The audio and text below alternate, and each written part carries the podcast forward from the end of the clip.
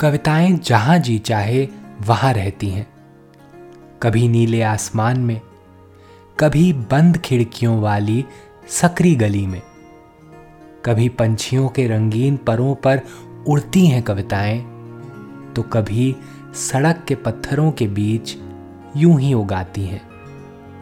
कविता के अलग अलग रूपों को समर्पित है हमारी पॉडकास्ट श्रृंखला प्रतिदिन एक कविता।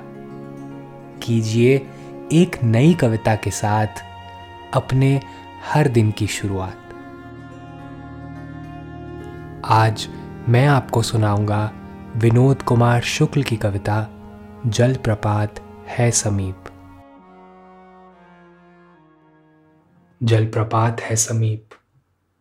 जल बिंदु के साथ हवा का झोंका आ रहा है।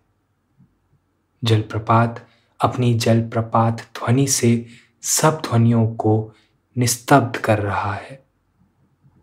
वहाँ जाने के पहले जो कुछ कहना सुनना है, कह सुन लिया गया कि जलप्रपात के पास केवल जलप्रपात ध्वनि को सुना जाता है।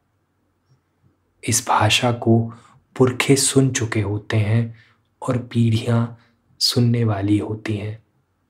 अलावा कुछ भी सुनाई नहीं देता। तब भी प्रपात के पास पेड़ की पत्ती से इकट्ठी हुई बूंद के टपकने की आवाज़ होती होगी। चिड़िया चहचहाती है, जिसकी चहचहाहट सुनाई नहीं देती और चिड़िया के बच्चे जवाब दे रहे होते हैं। एक गीली, काली चट्टान के नीचे से निकलकर एक कीड़ा भी बोल रहा होगा। सब अपनी आवाज़ बोल रहे होते हैं। वहाँ मैं कोरस गाता हूँ। आज की कविता को आप पॉडकास्ट के शो नोट्स में पढ़ सकते हैं। आप जहाँ भी प्रतिदिन एक कविता सुन रहे हैं, वहाँ अपने कमेंट शेयर करना ना भूलें।